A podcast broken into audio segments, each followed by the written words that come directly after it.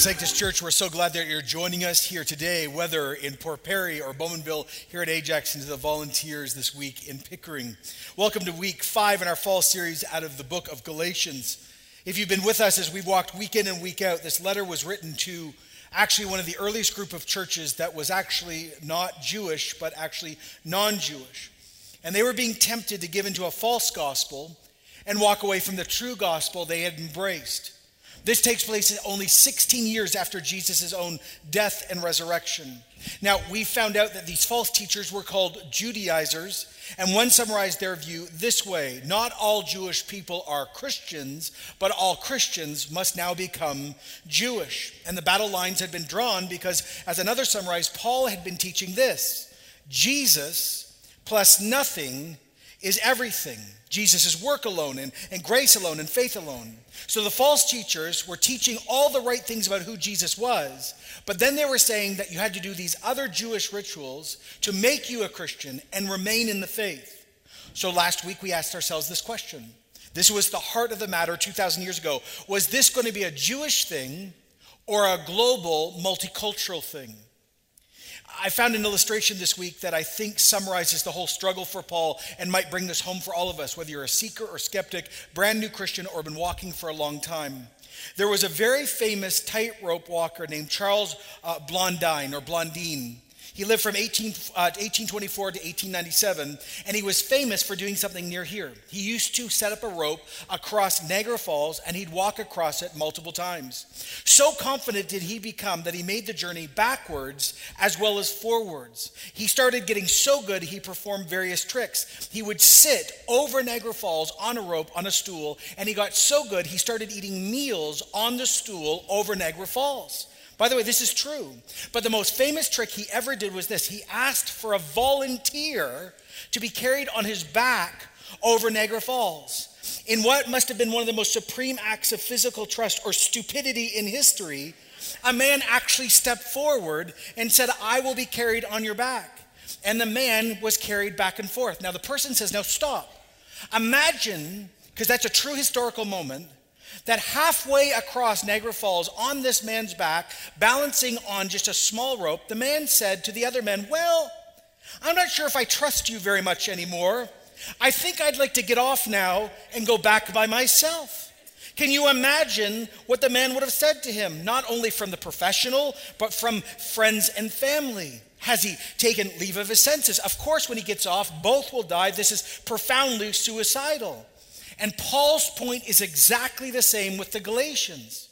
He, he's saying, How in the world can you start trusting in yourself after you're walking across a great chasm that has eternal implications and you think now you're on Jesus' back? You can just get off and say, Well, thanks so much, but maybe I can bring something to the situation. As we keep walking week in and week out through this amazing book, not only are we starting to see what true Christianity and the true gospel is and what it's not, but today, the dynamic in the book changes, the trajectory changes. Now we begin to see the impact, the results, the damage on the ground, not only if you believe in a false gospel, but actually if you start to live under a false gospel. It's not just how do I get in, it's how do I live after I've gotten in. Is your Christian life going to be marked by freedom and joy and love or something else? Let me demonstrate it this way. Every generation has struggles with technology in the house. There used to be only one phone in homes, right, with large cords, and everyone argued who could be on it. I don't remember those days. But now, there's a new thing in my home that leads me perpetually to sin and grow in holiness. See, my children, 11, 10, and 8, don't really watch television anymore. They're of the generation that watches iPads more than television. And they watch them, and then when they die, they throw them on the ground and don't charge them. And so when I go to use an iPad that I need, which by the way, hashtag is mine, and I pick it up and it is dead, I yell out in the house, Why is this not charged? And they go, oh, That's the translation. Love, joy, peace, patience. And then deeper than that, my wife and I now have this new battle that not only are iPads dead, we literally have an iPad graveyard in our home 24 7. Then the chargers start disappearing. So we just want a charger. We just, for the love of God, want a charger in our home. Because we want to plug in the iPhone because actually we do things as adults that are needed, not just watching Netflix. And as we're plugging, we can't find it. I'm like, where is the charger? I don't know. So here, here's what I want to say. We all know you can't watch an iPad without it being charged. And you can't just charge an iPad by going, be charged. It has to actually get something that helps it be charged. It needs a connection, a hub, electricity. And Paul is saying, so, you want to believe in a false gospel? Sure. Just so you know, the implication is this you're going to be running on your own electricity. How is that going to go for you? Here's how it's going to end up you're going to be a dead iPad on the floor, being able to do nothing. Galatians 3:1 You foolish, oh stupid Galatians, who's bewitched you? Before your very eyes Jesus Christ was clearly portrayed as crucified. See, the death of Jesus and why Jesus died was clearly painted to you. This was graphically and vividly preached. Oh, by the way, unlike what many people thought then or think now, Jesus' death was not a mistake. Jesus' death was not a political act. Jesus' death, was not the religious leaders getting their own way. Jesus' death was not the Romans killing off another so called great threat to Roman peace. Jesus' death was not just some social justice warrior being taken out by dangerous people. No, no. God gave Jesus over to deal with our sin. This was the plan of God all the time. Jesus' execution was the plan of the Father and the Son and the Holy Spirit because he loves us. I need to say this every time I preach this. Is this some weird form of cosmic child abuse? Where the Father, no, no, no. Remember, Jesus is equal with the Father. And because he loved the Father eternally and loved you eternally, he chose to come to take the penalty that we ourselves had committed to bring us home. He says, Hey, you Galatians, what you heard through preaching, this is the essence of the Christian faith. What Jesus has done on the cross, that historical event 16, 20, 25 years ago, wasn't just then, it's having effect on us now. Because when you trust in the work of Jesus through the cross, you are, here's the trajectory change, given the Holy Spirit. Oh, the Holy Spirit, one wrote, never does an end run around the cross. Verse 2 I would like to learn just one thing from all of you. Did you receive the Holy Spirit by works of the law? Or believing on what you heard. Okay, so when you were saved, when that salvation thing happened to you, when you were legally justified and relationally made right with God, uh, who, by the way, is perfect all the time, you weren't acting Jewish at that moment, right? And yet you were still given the Holy Spirit, right? Oh, and right, God never places his spirit into people unless he's already accepted them and called them family. So why do you need to do all this religious stuff? Because you're already accepted because the Holy Spirit's already in you, right? See, Paul would later write and summarize this profound event that has happened to every single one of us if you are a Christian. I know some of you are not, but we who are Christian, what I'm about to describe, what Paul is arguing for, has happened. It's called baptism of the Holy Spirit. It's what happens right when you get saved. 1 Corinthians 12 13. For we were all, every single Christian, has been baptized by one Spirit as to form one body, whether Jew, non Jew, slave or free, we're all given the one Holy Spirit to drink. Now, that verse, and what Paul is writing about 16 years after the death of Jesus, was like an earthquake shattering both Roman and Jewish worldviews of their day and our day. Every single ethnic and socio-economic bracket of the ancient world is put in its right place. And see the power of this. All the religious and gender and economic and racial barriers that governments and education and war and writing has never been able to correct God does by His Spirit just like that.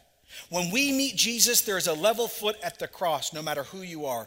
Every single human distinction is not removed, but it's actually put in its right place. Flesh gives birth to flesh, the Holy Spirit gives birth to the Spirit. And think about it the Holy Spirit is the only distinguishing factor between you and a non Christian.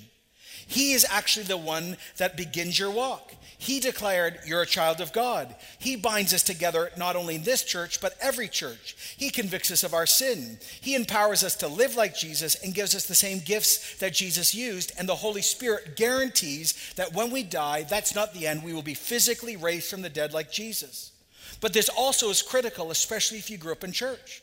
Some of you have been taught your whole life that baptism of the Holy Spirit is a part two experience that you need to fast for and pray for and run to, they call the altar for, and beg, and maybe he'll. No, no, no, no, no, no, no.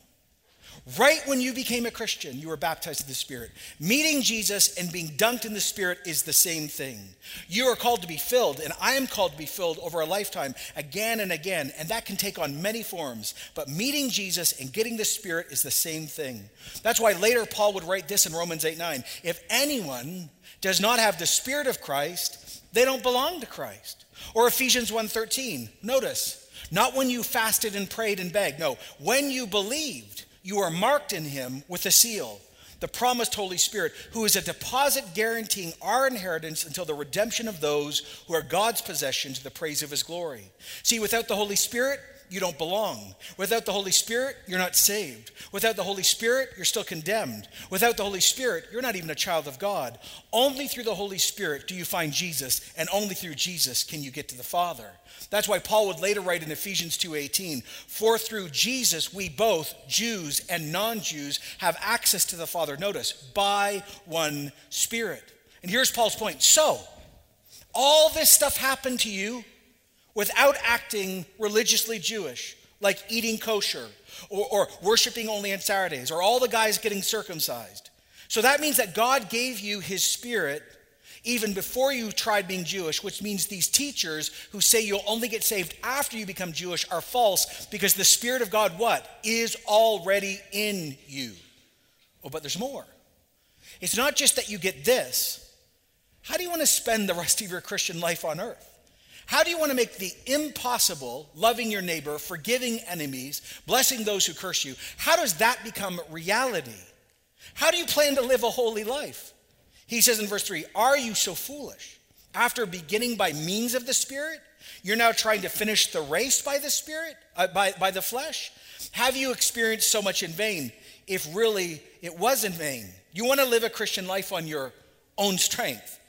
That's unthinkable, undoable, impossible. Just saying, can you walk with Jesus and be more like Jesus with the law? By ritual? By your own power? I mean, not just back then, not just yesterday, today, and tomorrow. So if striving couldn't get you in with God, you think striving is going to help you grow with God?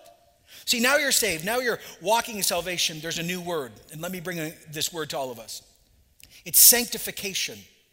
It's an old word, sanctified. It's actually where we get our church name to be holy, sanctus, to become more like Jesus. So here's the question How do we become more like Jesus? Work harder? Pray harder, come to church more, strive more, be religious, more list, hustle, hustle, hustle. You know, there's a hymn that I grew up singing called Jesus Paid It All. Anyone remember that hymn? Anyone? Jesus paid it all.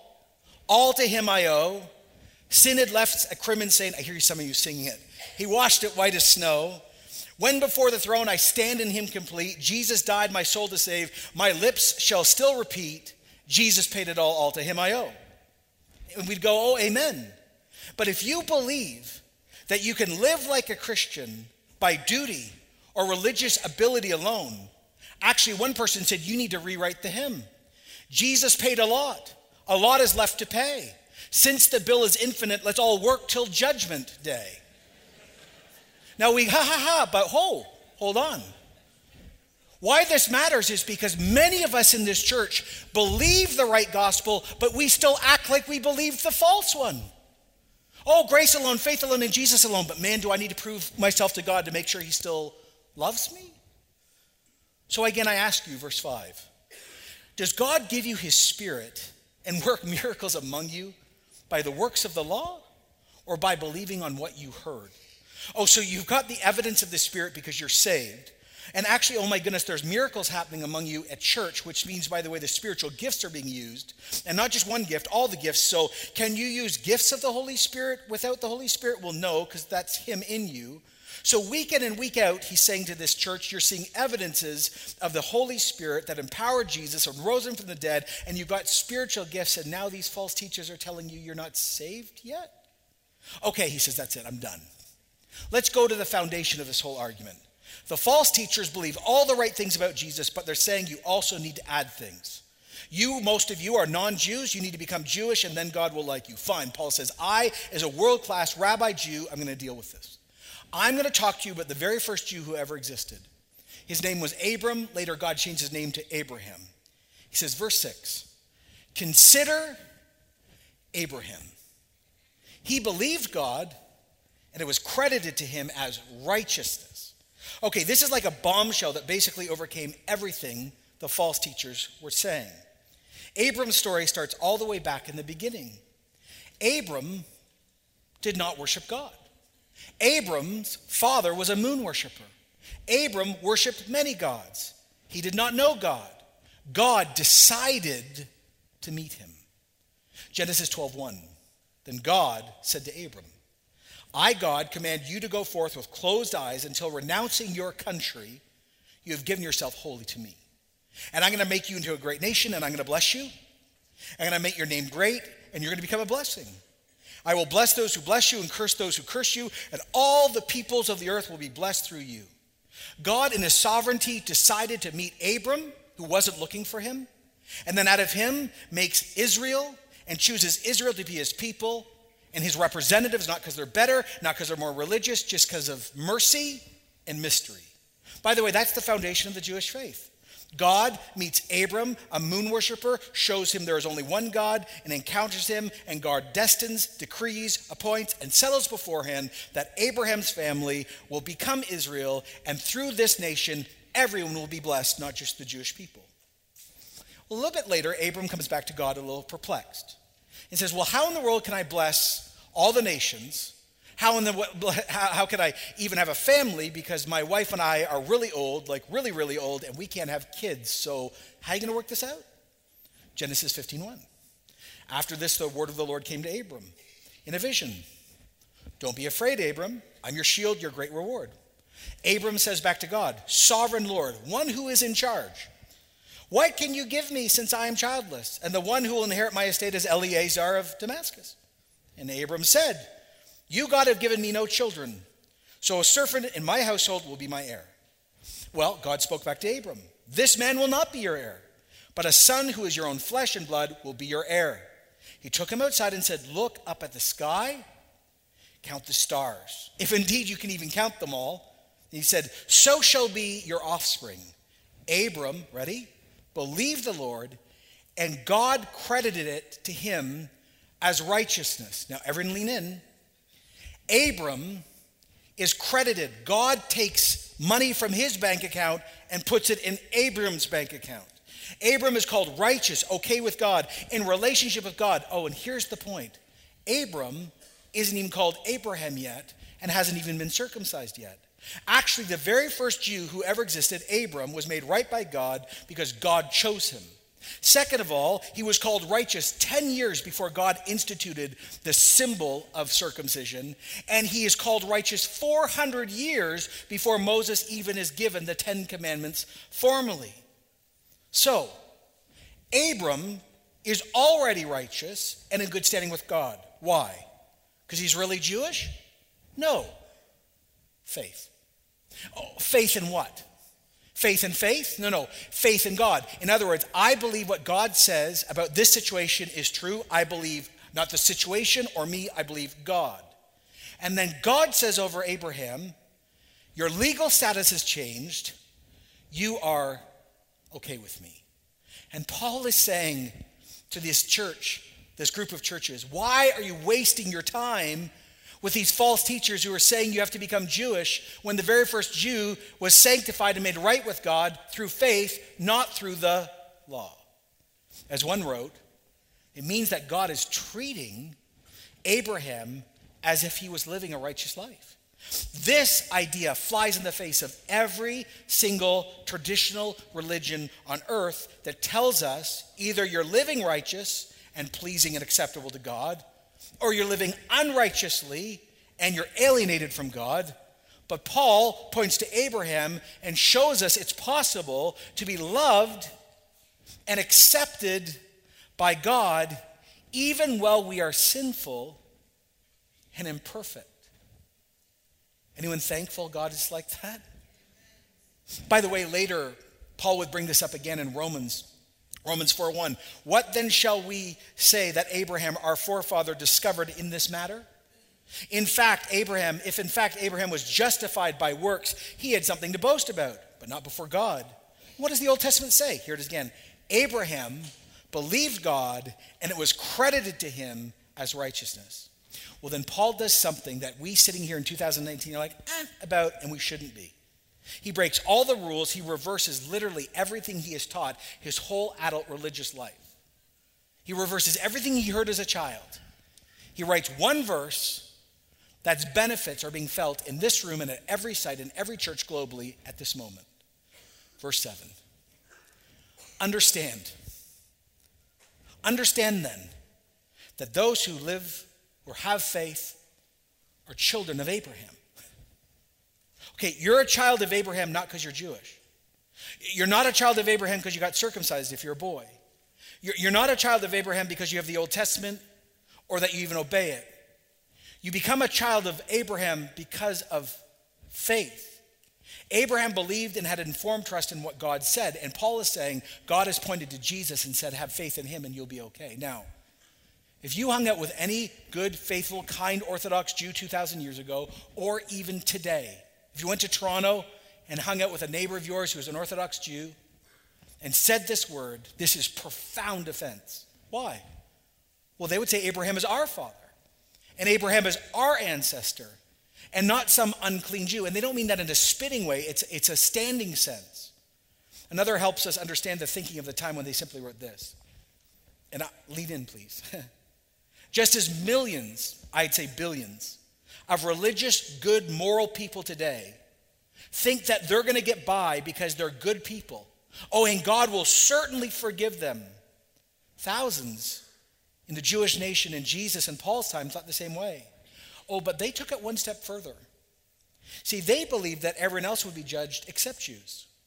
A great common tradition held that Abraham himself would sit at the gate of hell. And as each person who rightly should go to hell would be going there, anyone who was Jewish, he'd take out his hand and say, No, not you, you're Jewish. No, you're mine, you're mine, you're mine. Trypho the Jew, a famed leader, wrote this They who are the seed of Abraham, according to the flesh, shall in any case, even if they be sinner or unbelieving or disobedient towards God, will share in God's eternal kingdom.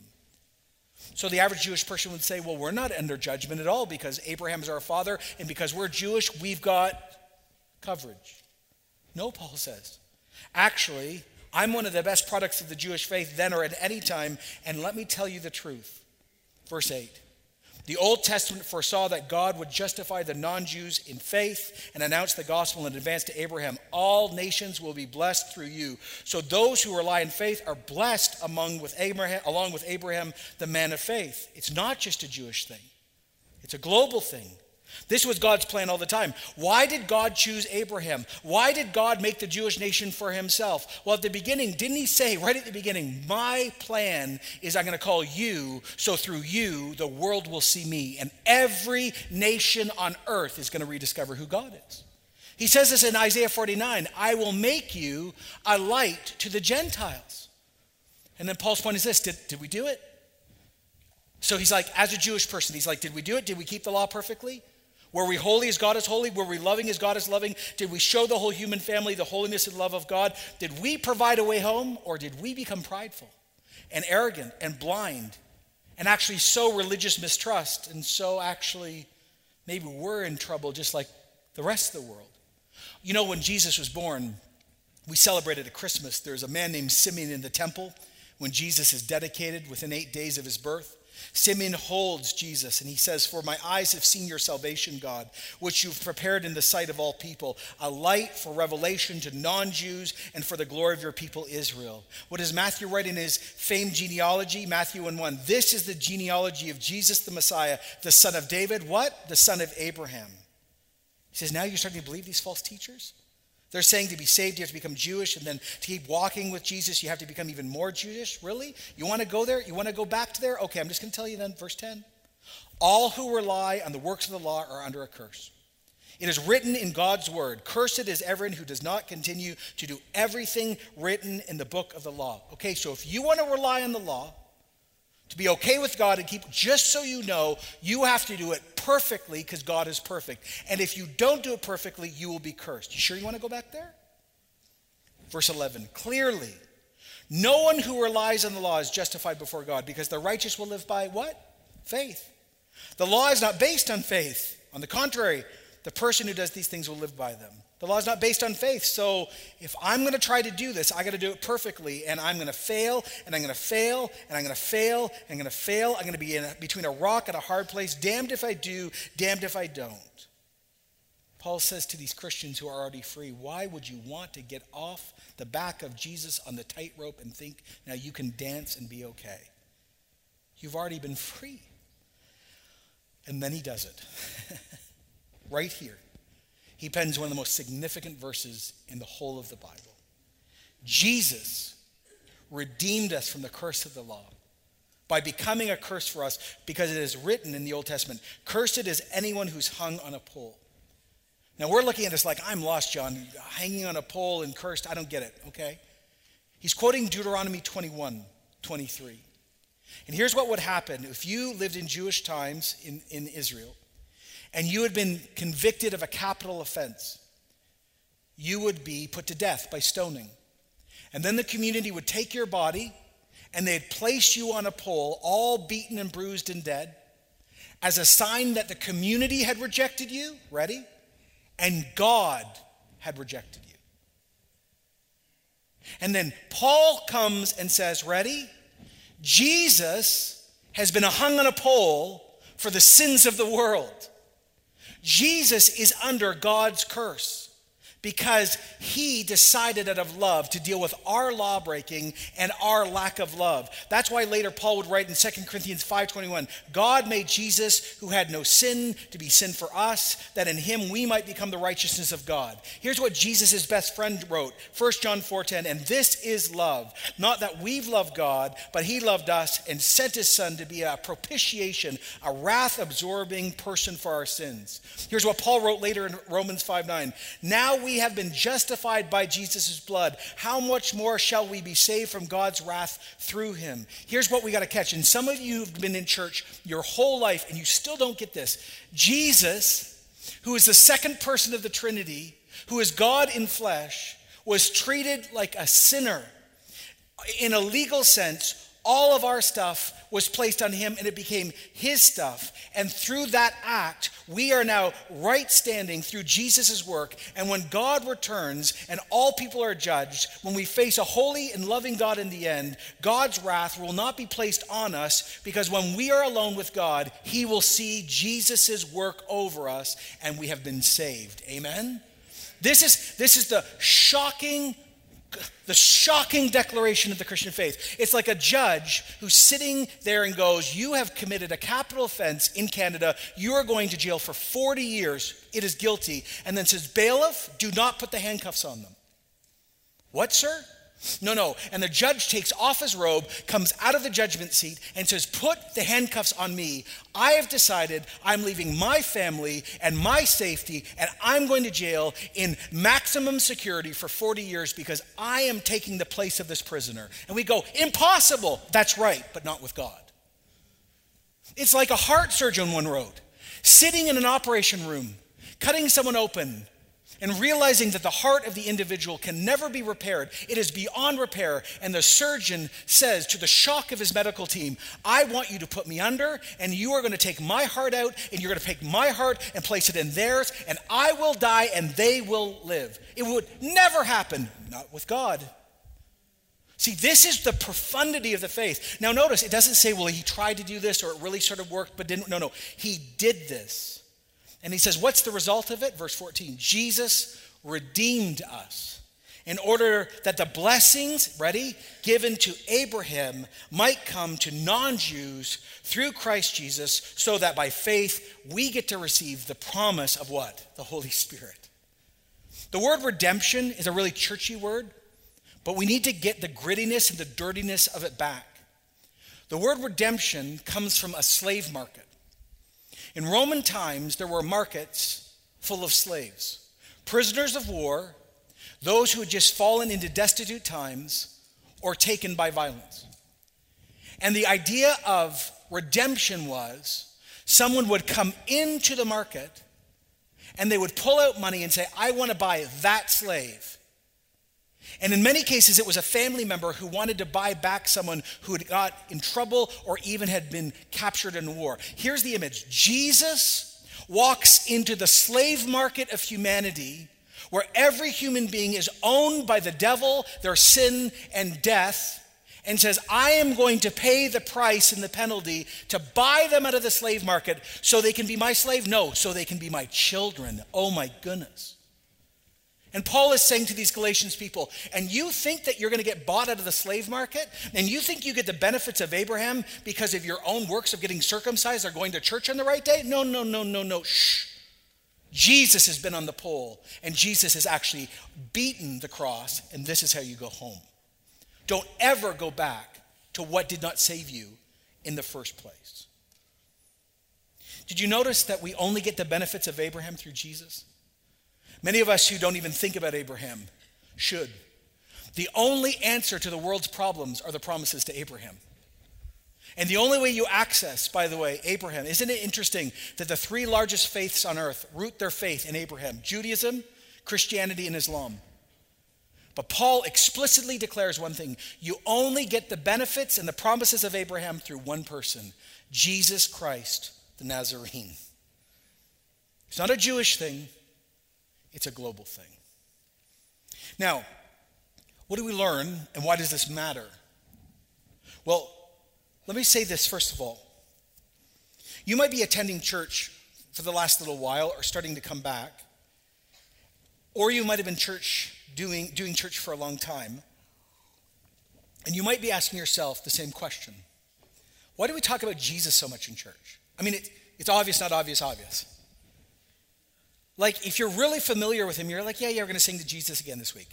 Yeah, okay. Others, you're like, why do you just never shut up about Jesus? Raising your hands and kneeling, what? Here's why we do this in this church and every church. And by the way, it's not about the style. We are obsessed about Jesus because of who he is and what he's done.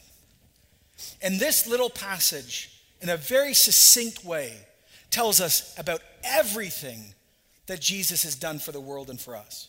Jesus was crucified. Jesus gives us the Holy Spirit. Jesus, through his Spirit, gives us spiritual gifts. Jesus decided this would be a global thing, not just a Jewish thing. Jesus freed us from trying to obey God's law perfectly by himself obeying God's law perfectly.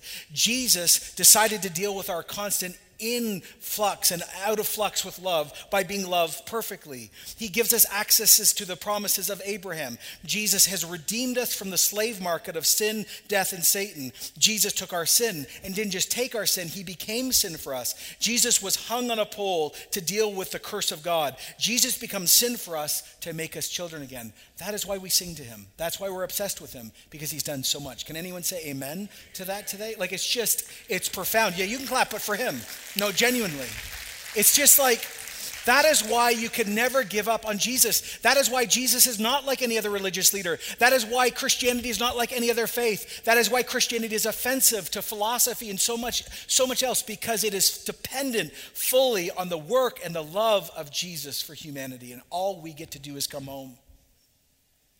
Maybe you're sitting here today and you have never crossed the line of faith. As I say here all the time, you might have the title Christian, you might come from another faith or no faith, or you don't identify yourself. But here's the question for you Will you become like Abraham?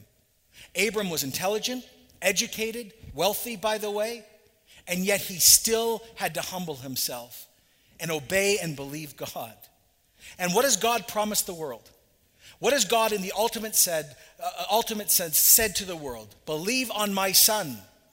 Galatians 2:16. We know that a person is not justified, made right by works of the law, but by faith in Jesus Christ. Now, here's what we've got to catch, and if you're a seeker or skeptic, this is for you. You will never be relationally connected or okay with a perfect God by being fundamentally religious. It doesn't matter if you go to Mass and, and, go to confession five times a day, or come to this church and get a Bible app and read it all the time, or you travel to Mecca and pray five times a day, or no, fill in the blank. No matter what style of rhythm you want from religion, religion that is based on you saving yourself never will make you right with a holy, loving God. But the same with spirituality. It doesn't matter how mindful you are, or, or caring you are, or in touch you are, or, or spiritual. That can't save you. Exercise won't save you. Traveling the world won't save you. Self discovery will not save you. You can travel California and Europe and have all the self discovery moments you want. It will never give you purpose in this life and reconcile you with God. You cannot discover, by the way, the universe without the creator of the universe. Fate's not going to help you. Money's not going to help you. A good job's not going to help you. Hard work isn't going to help you. Education education, discovery, being kind, being nice, giving to charities, serving a good country through public service, though good will not reconcile you with God. Spiritual power, even to bless people, will not help you. Political power will not help you. Having money will not help you. Coming from a good family will not help you. Your racial background will not help you. Your gender will not help you. See, what, here, there's only one way home Jesus. One way home Jesus. Like I said last week, it was Hans Kung, the very radical Catholic thinker, who said, Sinners are people that come before God with empty hands and say, I have nothing to give. I have nothing to give. And there in the nothingness, the love of God shows up. See, that's what is being, being taught, what, what Paul's arguing for, guarding for. But one last thing for you who are skeptics or seekers. See, the, the, the, the trouble is, the word believe is not helpful for you anymore. Because in our culture, believe does not mean trust. I can believe Singapore exists and it's a beautiful place. I don't need to go to Singapore to know, to believe it is true. When, when we say believe on Jesus, when Paul says believe on Jesus, it's not, oh, he's a nice guy or he existed or he was a moral prophet. No, no. No. To believe on Jesus means you personally trust in him to forgive you of your sins, to overcome death for you, and to set you free. It's relational trust, not intellectual assent alone. So let me ask you the question. You here, you at other sites, you listening online, will you become Abraham, who himself, again, educated, good background, religious, wealthy, who still said, I must believe God, not myself? Will you submit? Here's the last thing, and then I'm done.